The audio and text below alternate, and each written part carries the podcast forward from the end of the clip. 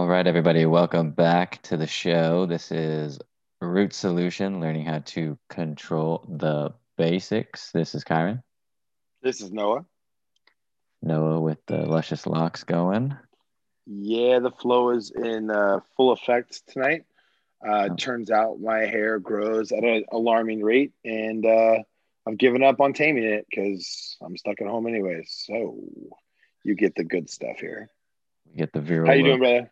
I'm doing The great. viral look. Well, Kyrie, Kai learned today the word viral, and now he can't stop to use using it. I gotta use it. Got to use it or you'll lose it, right? Exactly, just like your hair. That's right. Damn. Uh, so we want to welcome everybody to the show. Uh, we don't have a guest this week. Without a guest, we were lost, and so we were like, "Oh man, what should we talk about?" And then we realized, "Oh, we uh, kind of know some things about some things, and we should just talk about what we Talk know." about the so things. Yeah. the things. So today, what we're going to do is we're going to talk a little bit more about muscle contractions, um, and help you guys understand what they are, why they matter, who cares, why should you care, and all the things about them. Um, you know, in the end, when all's said and done, like we've realized with our podcast that it's kind of all over the place, and uh, we bit. basically just talked about all. A little bit. We just basically talked about what we want to talk about, and uh, in talking about what we want to talk about, we just hope somebody cares. So we'll try to do a good job in the show notes to make it clear that we're not talking about emotional based stuff.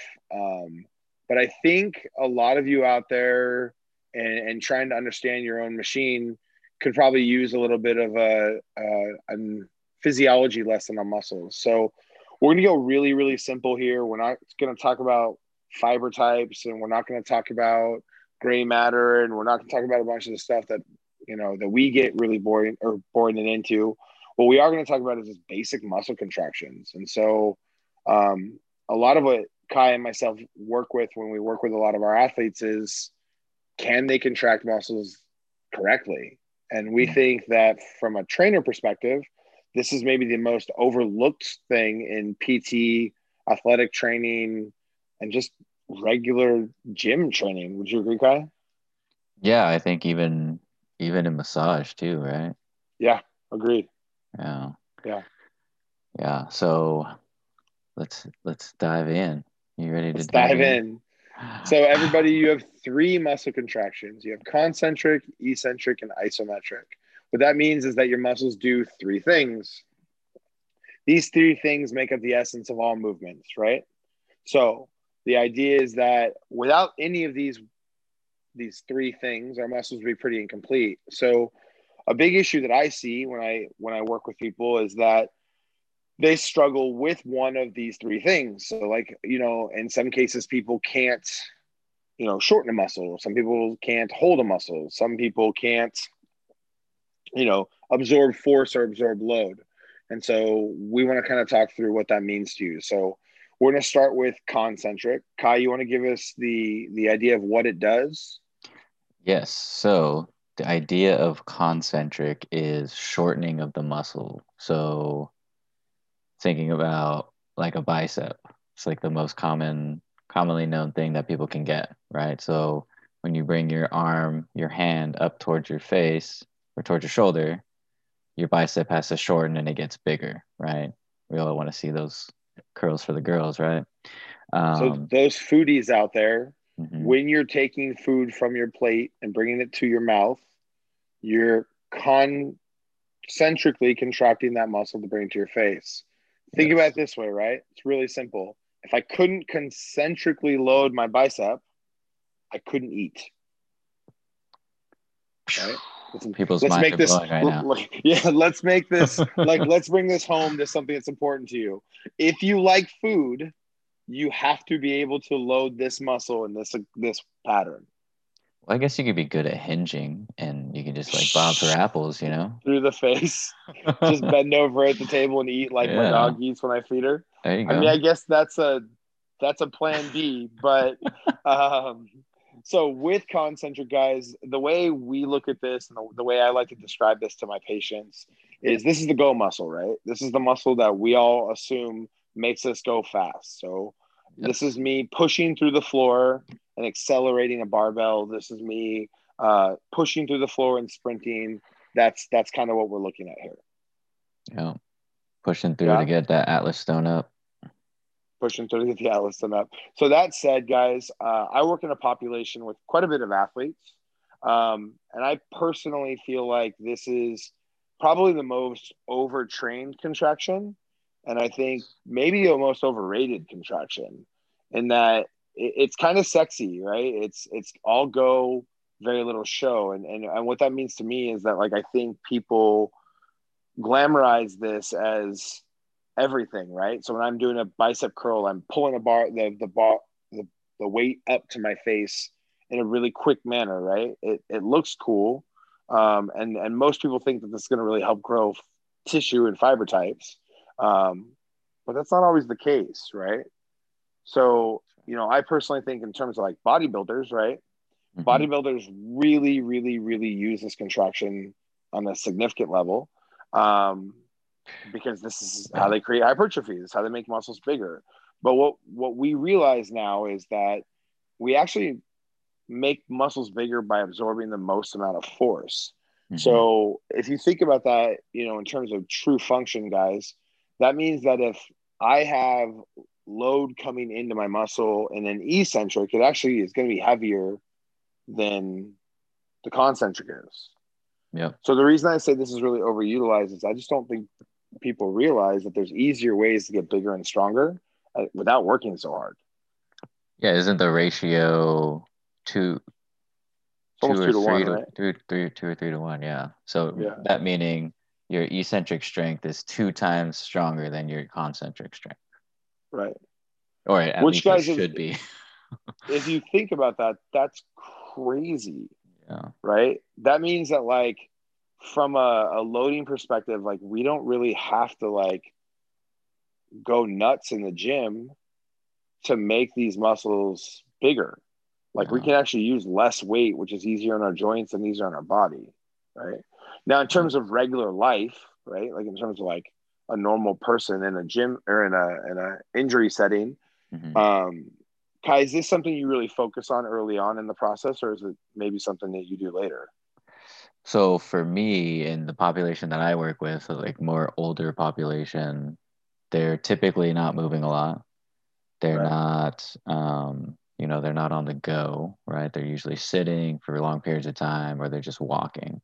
So Mhm. for me, at least, I actually use these a lot because they're not getting that adaptation of the go. It's just kind Right. of, you know, just kind of being there, you know Right. like we talked about before, right? Use it or lose it. Uh, if you're Right. not using these muscles, you're going to lose them. And we lose, Right. I don't even know what the ratio is for that, right? Like the amount that we lose compared to how much we can gain.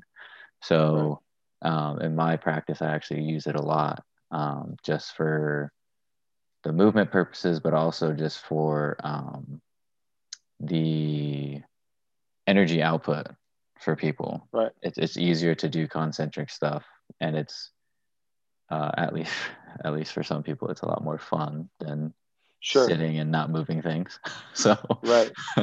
or lowering so things really slow Really, really slowly, right? yeah So here's the irony of this conversation. Now, I work with a pretty different population than Kai works with, and I actually use these very little. I think in working with a lot of youth athlete populations, I actually think that this is maybe the most overused tissue adaptation of all of them. So Mhm. I actually try not to spend a ton of time on this because, frankly, the kids are getting a lot of this in their sport and they're getting a lot of this in sport practice. So a lot of times I find that this is really overused. And because it's so overused, it's actually usually causing a lot of pain and, and issues, right? So um, recently I had posted about jumper's knee, which those of you who don't know that it's going to be a pain below the kneecap.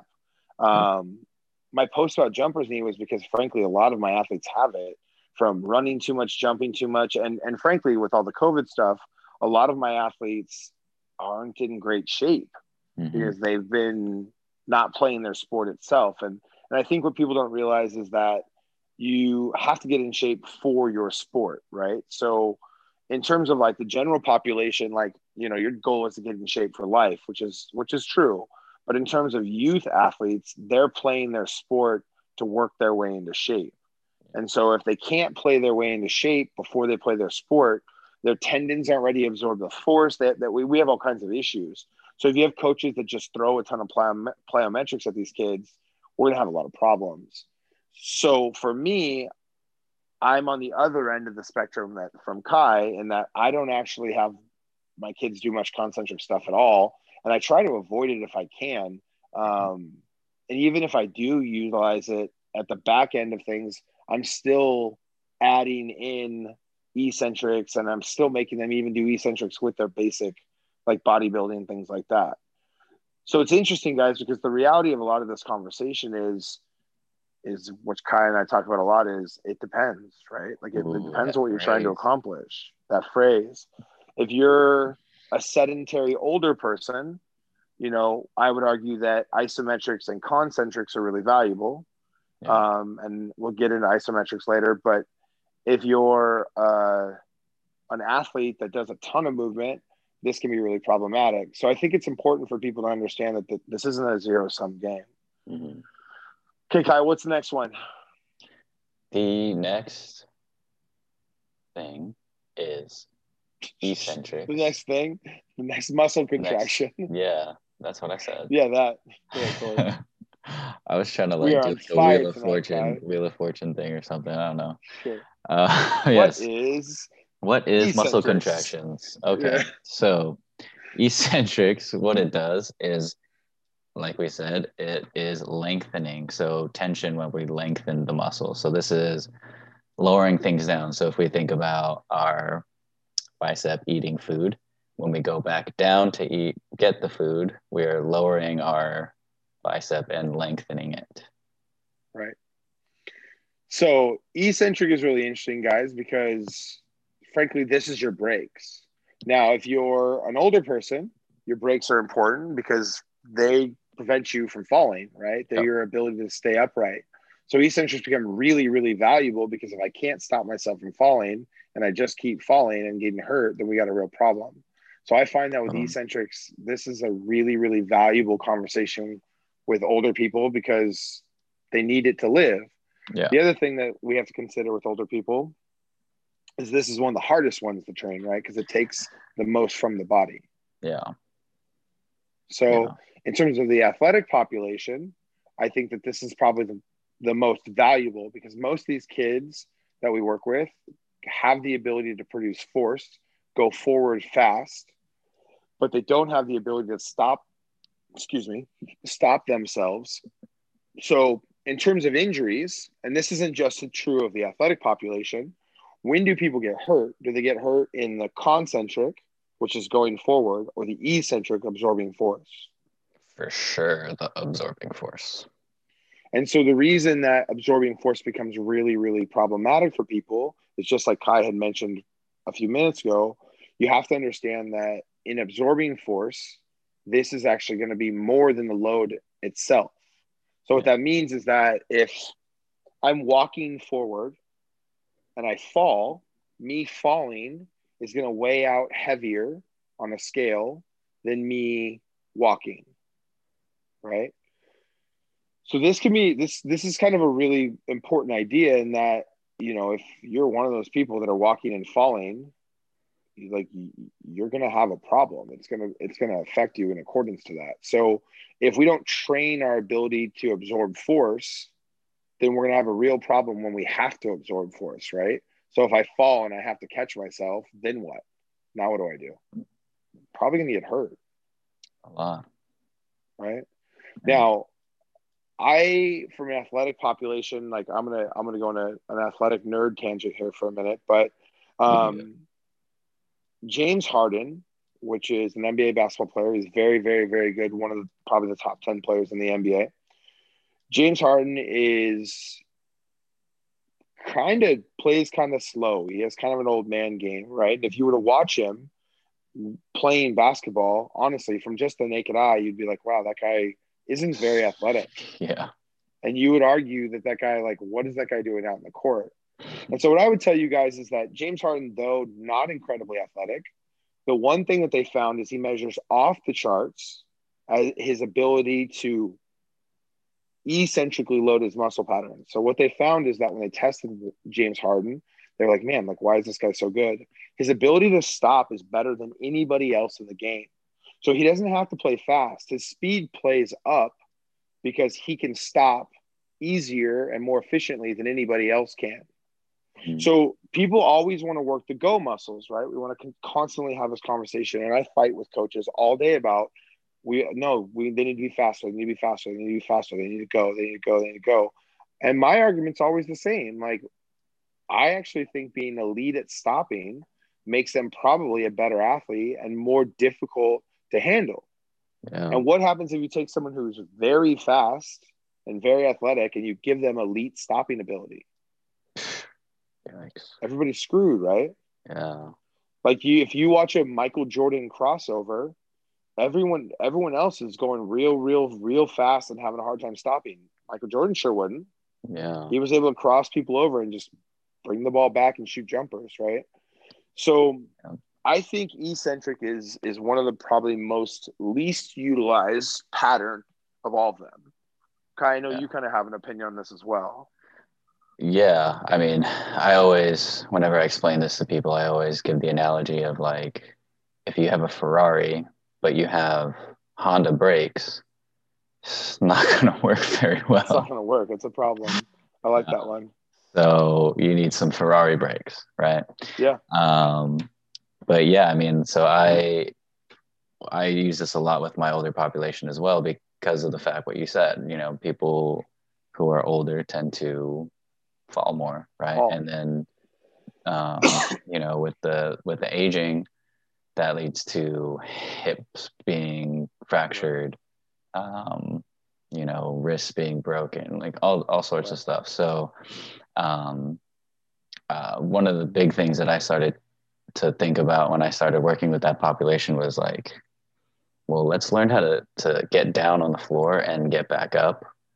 So then they're learning that kind of pattern, but also kind of like a reactive, eccentric, um, like stepping forward and stopping right. yourself from falling and just right. practicing that so they get the idea like okay in case this happens like if i trip over something or i didn't see a step i can at least catch myself and have that reactive um, right.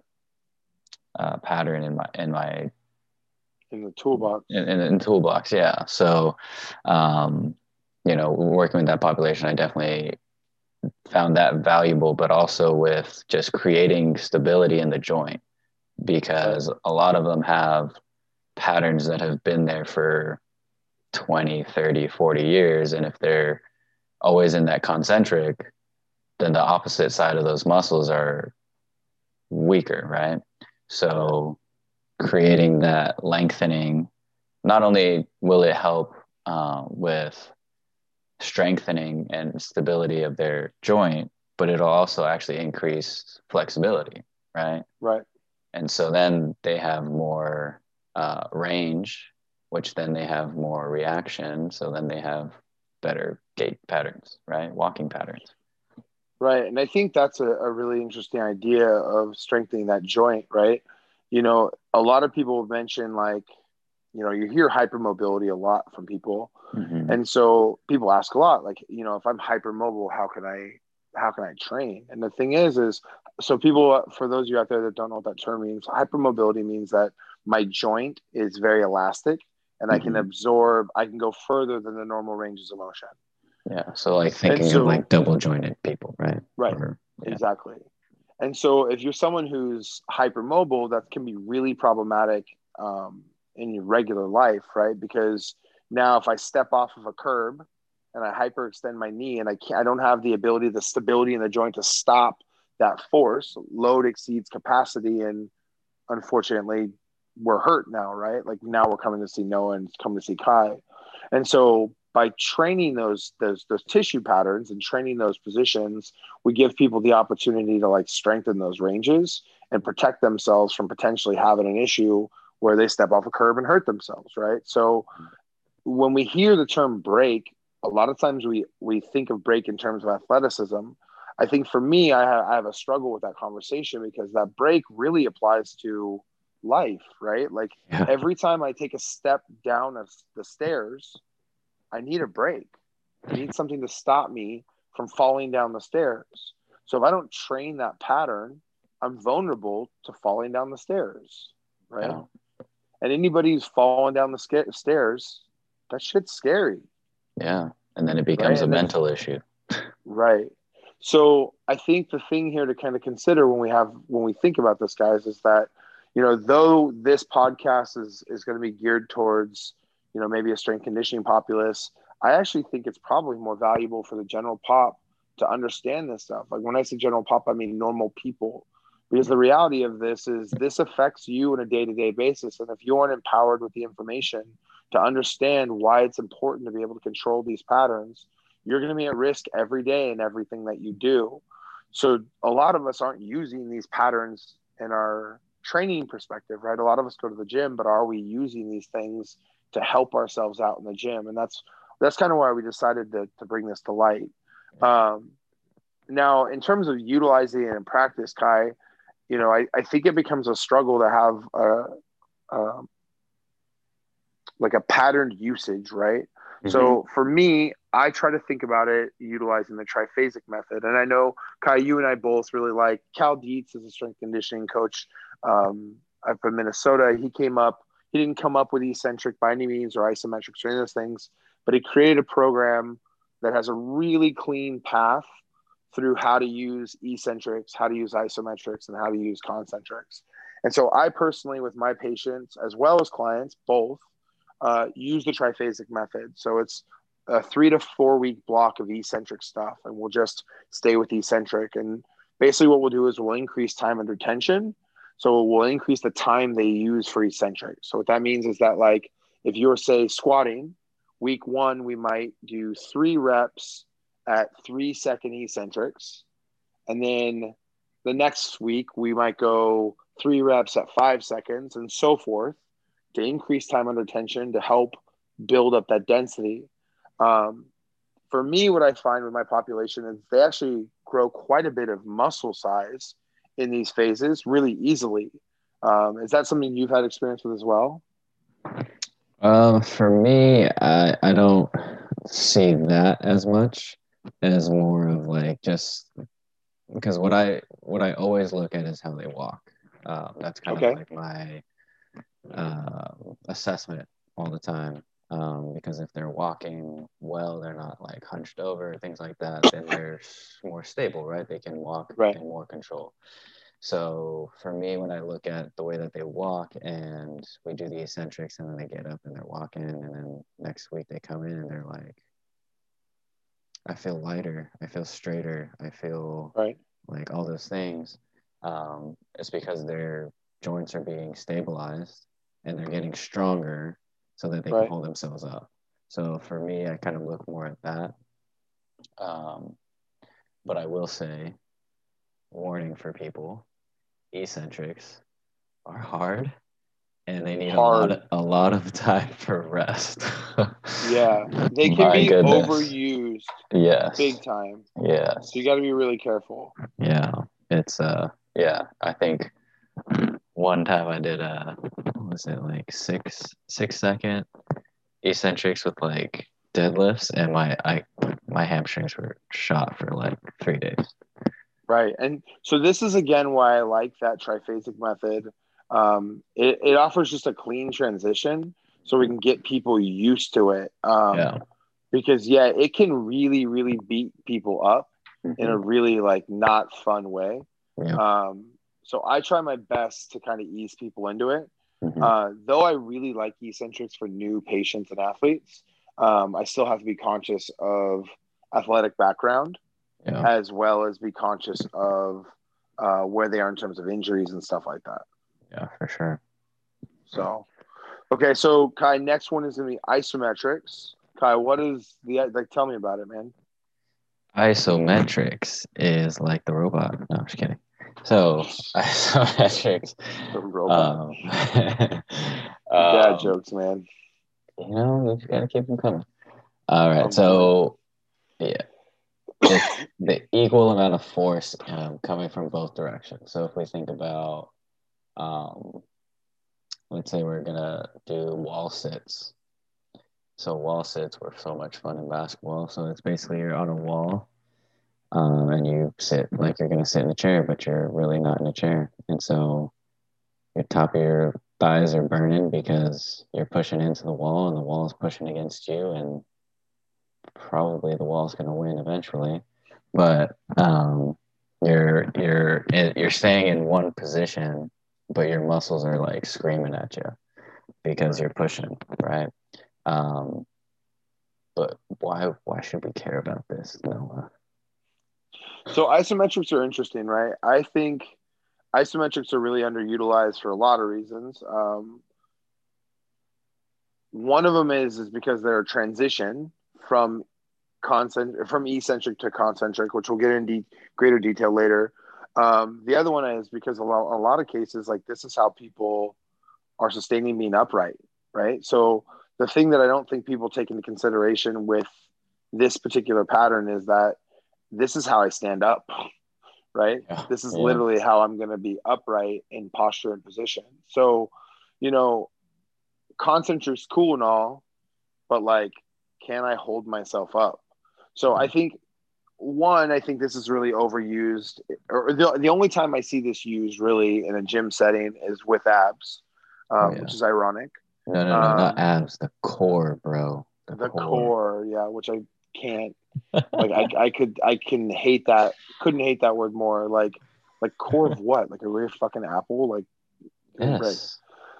Right. Um, but I think, I think the thing that I find with isometrics is that I don't think it gets the credit it deserves in terms of just sheer value. It's one of the muscle muscle contractions that's used the most from a daily, day in and day out basis, right? Like if I'm going to um, participate in standing for long periods of time, I'm going to be doing it in an isometric contraction, and I think that to me makes it something that should be considered more and more as valuable.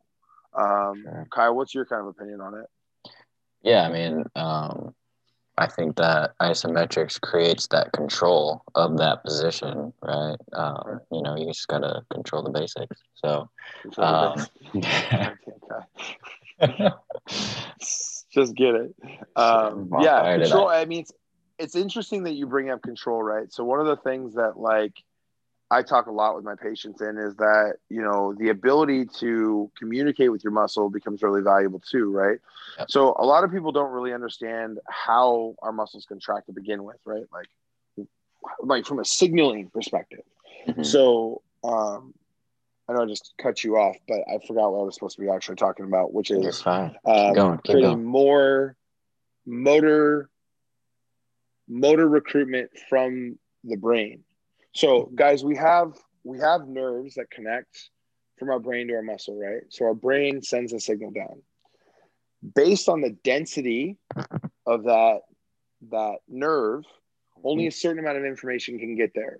Now, cramping is a, it can be a few different things, right? So I don't want to like put cramping in one corner, but in a lot of cases, what cramping is is it's a massive surge of information going through a neuron that's not a neuron going through a nerve column that isn't thick enough to handle it, which sends too much signal to the muscle and the muscle freaks out. So what we can do is by utilizing isometrics, we can use that to actually work out the density of that that nerve column. So we can actually make the nerve column thicker. And by having a thicker nerve column, we have a better communication pattern in the muscle. So that's an interesting idea in its own, in so many ways, right? Because if you're one of those people that don't have a lot of accessibility to tissue, let's say that you don't have a lot of um, rotation in your shoulder, you're unable to internally rotate your shoulder. The way we can create a better communication pattern is to isometrically contract where we want the muscle to go, and mm-hmm. then inch by inch incrementally increase that contraction, as well as increase the range of motion we're contracting in. So it's a really safe way to create a better communication to the tissue itself. It also and and the big thing that, that i think that i want to talk about from a sports perspective is a lot of times with young athletes we have really thick muscle bellies and we have really thin tendons. And so mm-hmm. what happens is the muscle becomes stronger than the tendon and creates too much force and pull on that tendon. And that shearing force either leads to torn tendons or tendonitis. So I just posted about this. Uh, by the time this comes out, it'll be a couple weeks back. But uh, jumper's knee, patella tendonitis, um, which is right on the cap of the knee, is really common in young athletes, especially right now because they're not in great shape thanks to COVID. Yeah. So we use isometrics to create a thicker, denser tendon, which allows these athletes to train more. So it's a really, really great way to rejuvenate that tissue. Um, now, that has huge potential crossover to a population that's injured as well. So, Kyle, I'll give you the kind of give you the floor for that one. Yeah, uh, and just to clarify for people who don't know what tendons are, it's the connective tissue that goes from the muscle to the bone. Just yeah. Sorry. Just gotta clarify for people. Anyways, um, yeah. So with injury, right, we we um, have load that exceeds capacity, right? So, right. for example, the one that is used a lot and I get a lot is ankle sprain. Um, sure.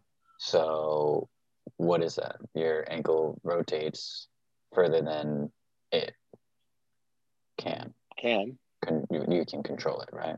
So, what happens? Does it damage muscle or does it damage tendons and ligaments? Tendons every time. Yeah. So, um, isometrics are a really good tool to build back the control and um, make that joint feel safe right we always want to make sure that in injury perspective we want to make sure that the joint and the um, the muscles have that connection to the brain that says it's safe, right? Because when it's not safe, then we have tightness, right? We have right. that protective mechanism that says don't move. Um, so with with isometrics, right? Um, you know, with especially with ankle injuries, um, and it's interesting because I sprained my ankle like I was just gonna say Three. this is coming from experience. Yes, multiple, multiple, multiple experiences. But um, yeah, I sprained my ankle like three, four weeks ago, and um, you know, knowing what I know now, right? I rested it, and then immediately the next day was doing isometrics, and so um, just kind of building that and and really making it feel safe um, obviously, when we do the isometrics, there shouldn't be any pain. Um, right. So we're just trying to, um, like Noah said, inch by inch, try to gain more and more range, make the, the muscles feel safer and safer, make the tendons a little bit stronger, the ligaments and everything like that. So, um, you know, I, I find isometrics to be super super valuable in that aspect of injury and um, you know the whole rehab program um, and you'll see a lot of rehab programs start with isometrics because they're the most safe.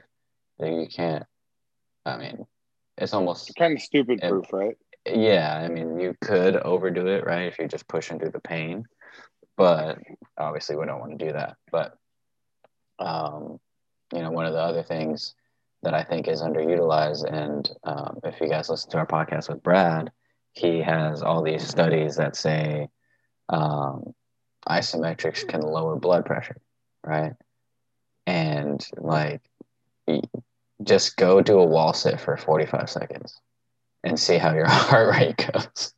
because my gosh, I did the the first time I did the 30 and 30 with the ISOFIT. My gosh, you know, and I'm yeah. not to say that I'm not in the best shape, but I thought I was in pretty good shape, and it crushed me. So, um, yeah. you know, isometrics are just um, so I feel like underutilized and, and super valuable. And um, coming from the MAT world, the muscle activation techniques, that's basically the programming, right? For right. building not only just building control, but like you were talking about with the, the neurons, right? We have to to make the connection from, you know, if, if you want to use the mind muscle connection, whatever it may be, right. um, but yeah, I love I loved your analogy when you were talking about that kind of stuff, where you were saying, um, because you talked about the the motor car, car the, the, the motor col more oh my gosh motor columns my goodness um but you talked about like if you had a hose that was like a super small diameter you're trying to get water through you're not going to get a lot of water through right? Right but if you can increase the size of the diameter now the water can flow super easy so it's the same with right. these motor recruitment right with these motor neurons going into the um, to the muscle if we can create thicker, more diameter neurons, then we have more control, right?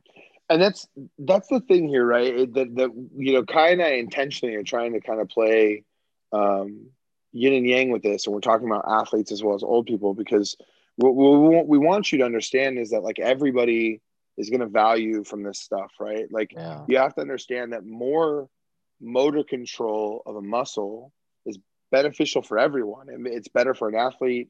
It's better for a senior citizen. It's better for a mom that's just trying to get more jacked, right? Mm-hmm. You guys have to also understand that isometrics are patterning muscles, right? So if we think about sitting in a desk, right?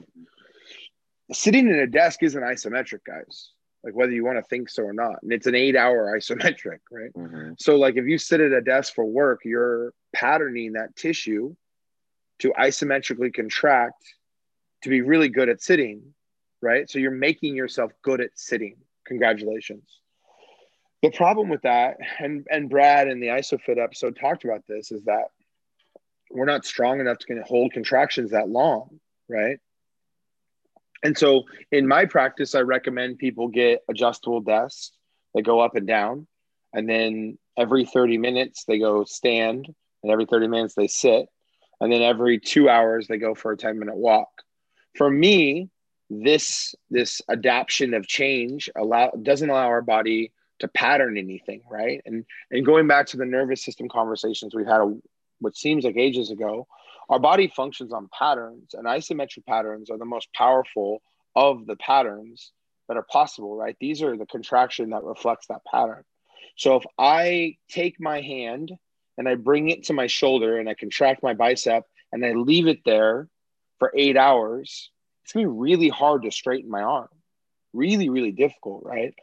Now, if we we take that even further, let's say you've sat all day long, right? And you're a kid in school and then you go to practice and your coach says, okay, guys, sprint. Do you guys, do you think they're ready to sprint? Do you think the neuro connection is good? Do you think that they're going to have accessibility to lateral glute stuff or hip extension or any of the things that are taken away from sitting? The answer to that's no, right? Now, conversely, let's say that you're um, a middle aged man who wants to lose weight and you've worked out all, you've sat all day long at work and then you go CrossFit. CrossFit takes massive amounts of variance and movement. So you don't have accessibility, right? You don't have the ability to, to use those ranges, which means risk of injury goes up, right? The other thing to consider here is like if you're just a, a someone who wants to look better, like fuck it, I'm just a bodybuilder and I want to look jacked, right? And you're like, well, um, I want my biceps to look better, but my biceps are, are, are patterned in a shitty pattern. Am I going to have accessibility to both heads of my bicep? Maybe not. Am I going to have, if I'm a, a fit chick who wants a bigger butt and I sit all day at work and then I go to the gym and I go straight into trying to do hip bridges, am I going to create compensation? Right. And the hip bridge, guys, is when I, I sit, uh, I sit on my butt and I, I drive my hips up with my feet on the ground and my shoulders on the table. Um, and and so this becomes really important to, to, to kind of understand here guys. I want you to take this into consideration. Isometrics are our opportunity to change a lot of this stuff right? We can ease ourselves into new ranges. Um, also isometrics is something you can do anywhere right? So while i'm working with patients i'll do isometric contractions for hip internal rotation because i suck at it.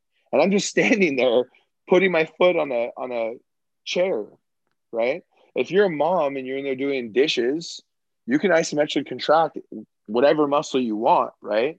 This is that mind muscle connection. This is my ability to use stuff, right? Yeah, and I think that it it not only helps with like control and and um, you know more neurons and things like that but it also brings awareness right Sure. and, and this comes from like helping people understand compensation right? Right. so when they do the hip bridge like a lot of times what you'll hear people say is like oh i, st- I feel it in my back Right. my back or i feel it all in my hamstrings right so then they don't have accessibility to their glutes Right. their butt muscles. So then Right.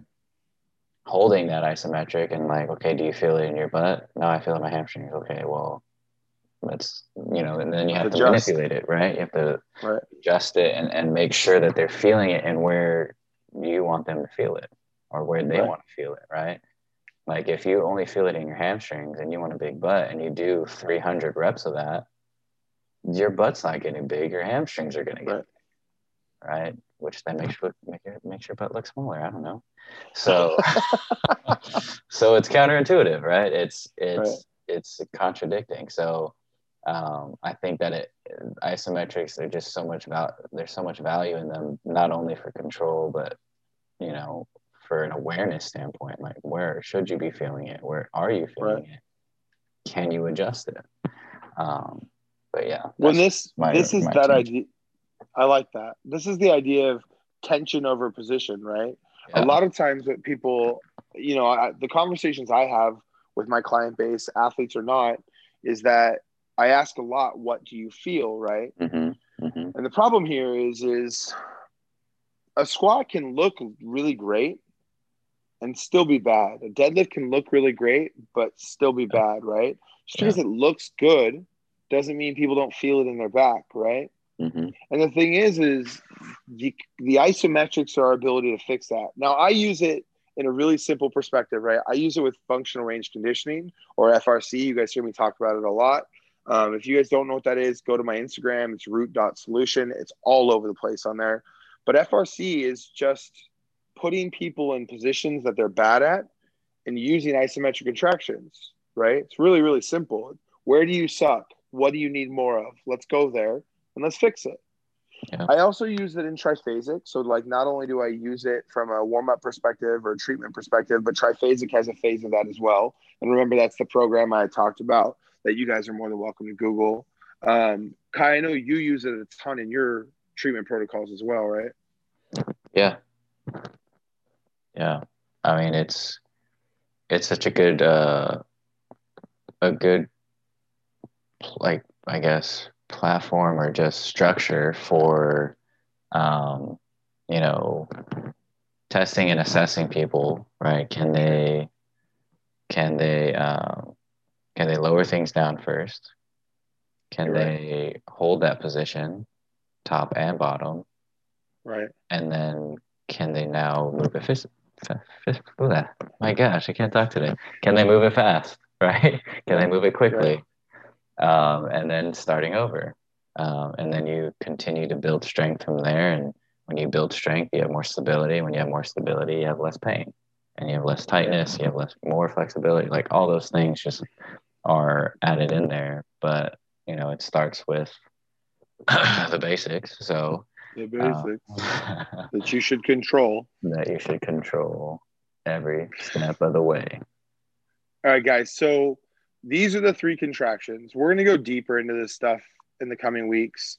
Um, our hope here is to kind of just help you guys understand what's going on and and and why. Uh, and we're going to get pretty nerdy. Uh, we'll try to warn you in advance just in case you don't want to listen to it.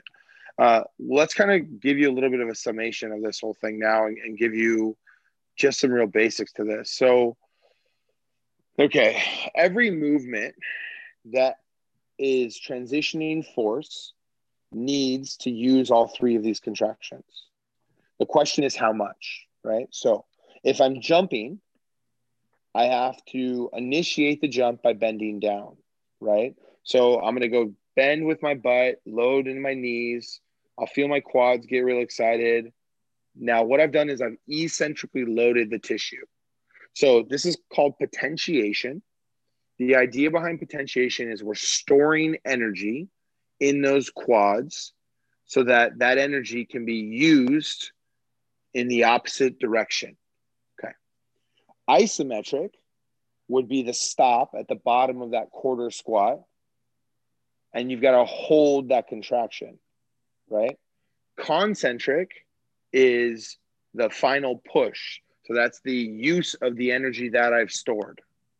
Okay, now why why do you, we give a shit about this, right?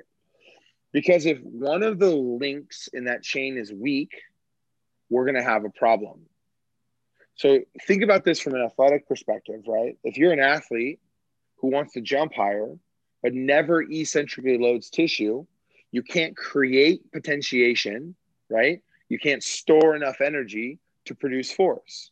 So I don't care how much you deadlift. If you can't control the deadlift, you aren't going to be able to use that energy, which is the thing that I think people don't understand, right? Just because Hafthor, the mountain, the world's strongest man, can deadlift a thousand pounds, doesn't mean he can jump 48 inches, right?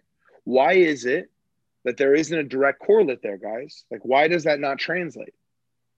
Right? If force production equals output, right? Then why is it that Hafthor isn't the, the world's fastest, highest jumper? Right now, there's a lot there, right? He's got mass, he's got all kinds of things. We can make all kinds of arguments, but there also could be a really simple one in that there's not a great connection to these three contractions, right? Um, the other issue that I see here is in the normal population and the regular people population, right? Is that from a, a PT perspective, from a physical trainer perspective, if we aren't training all three of these things, we aren't setting ourselves up to live life healthy, right? We're deliberately adding kinks in the chain, right? We're, we're taking links out of it. So isometrics aren't just for planks, guys, right? Eccentrics aren't just for like squats, right? The reality is, is we should be doing all of these things. And so the question is, is do I have enough range of motion? Right. And we can test that through isometrics. Do can I control that weight on the down and the up?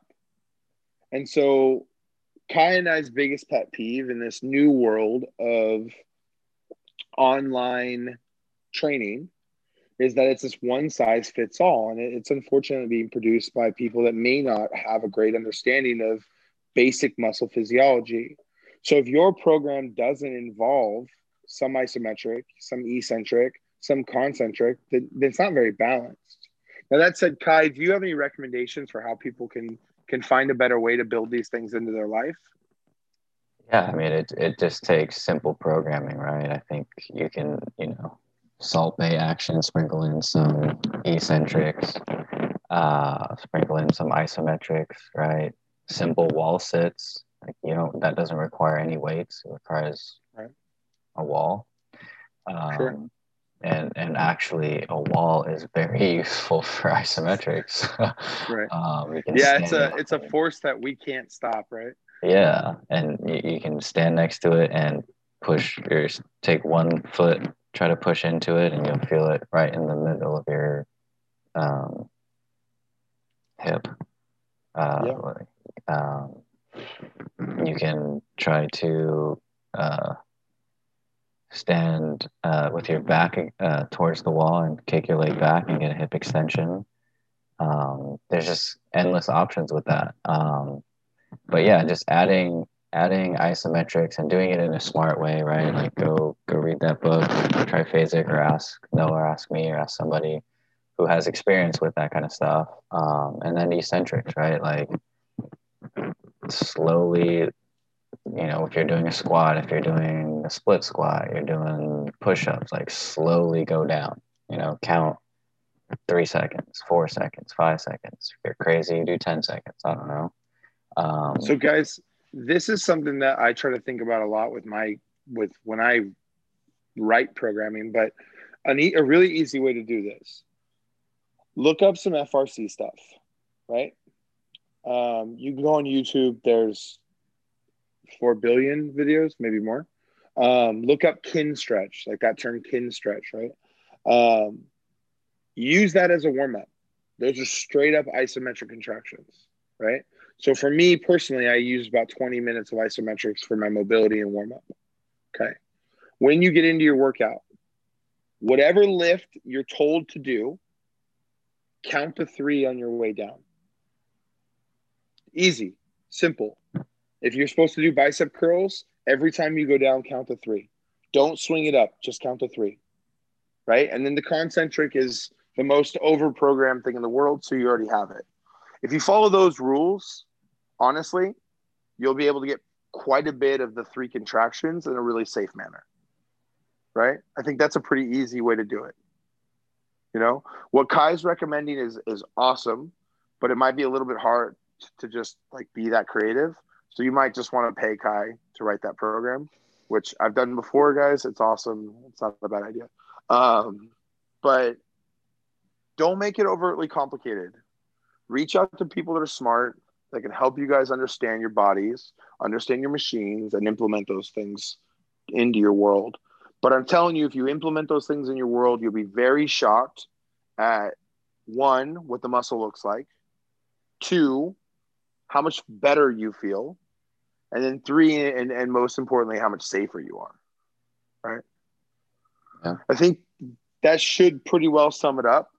Um, it gets a tiny bit more complicated than that, but we're uh, we're going to keep it simple for you guys for today. Um, in the coming weeks, we'll talk about the more complicated stuff. We're going to try to sprinkle in strength conditioning stuff and sprinkle in some of that psycho- psychological stuff that we've, we've been doing. Um, we're hoping to have Garrett back on soon. That seemed to be a really popular podcast. And we're hoping to have more therapist types. Um, we've come to realize at this point that we're just going to talk about whatever we feel like talking about. And we just hope to God you care. So, we'll try to be really clear in the show notes um, as to what we're talking about. And um, if you don't want to hear it, uh, that's okay. Just download it, please.